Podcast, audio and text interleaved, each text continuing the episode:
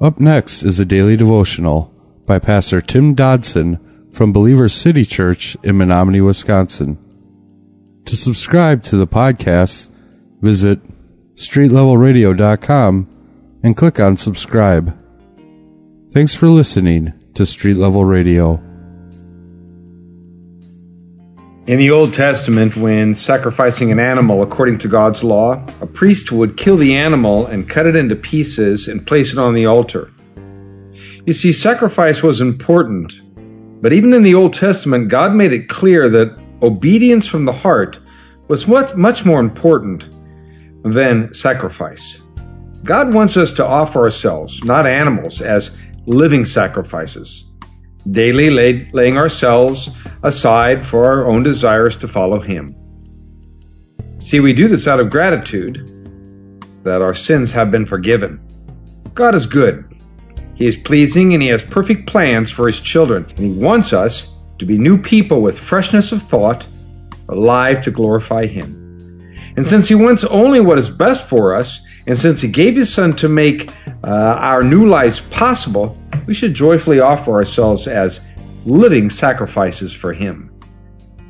As we begin Romans chapter 12 today, a great chapter of Scripture, verse 1 of that text reads as follows Therefore, I urge you, brothers, by the mercies of God, to present your bodies a living sacrifice, holy, acceptable to God, which is your spiritual service.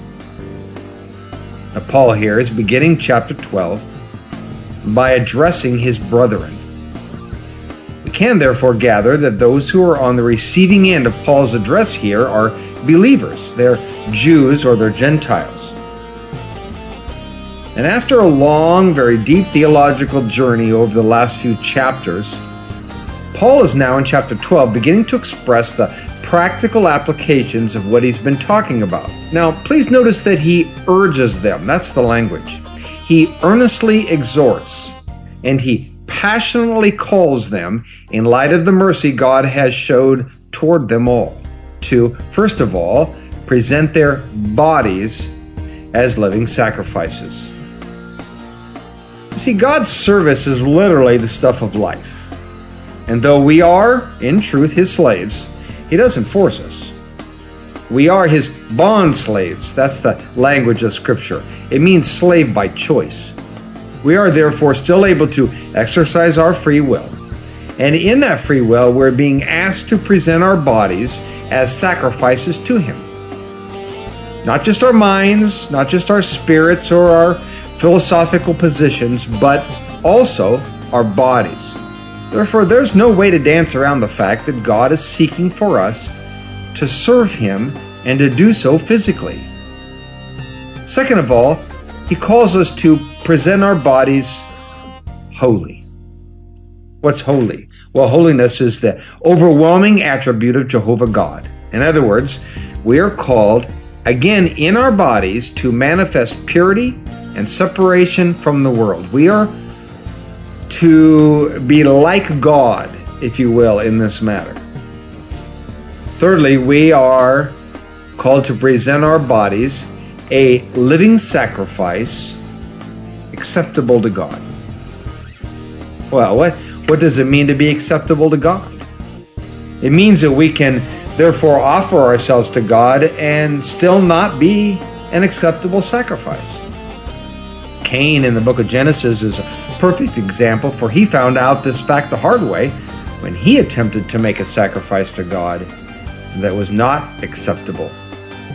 The King James Version renders this last sentence of this verse as your reasonable service. Paul states, therefore, that such an offering, well, is simply reasonable. I mean, in light of all the mercies that he has bestowed upon us, he is, God is, in no way asking too much. It's not extreme, it's not excessive, but simply fair in light of all that we have been given. How often we struggle for the time or even the heart to serve God. But you see, that position merely shows that we fail to grasp the magnitude of His blessing and the magnitude of His care. It means we fail to really appreciate all that God has done for us. C.T. Studd once said, quote, If Jesus Christ be God and died for me, then no sacrifice can be too great for me to make for him. End quote. Isaac Watts, his great hymn, says the same thing. Quote, Love so amazing, so divine, demands my life, my life, my heart, my all. That was a daily devotional by Pastor Tim Dodson from Believer City Church in Menomonie, Wisconsin. For more information on Pastor Tim Dodson or Believer City Church, visit believerstogether.com.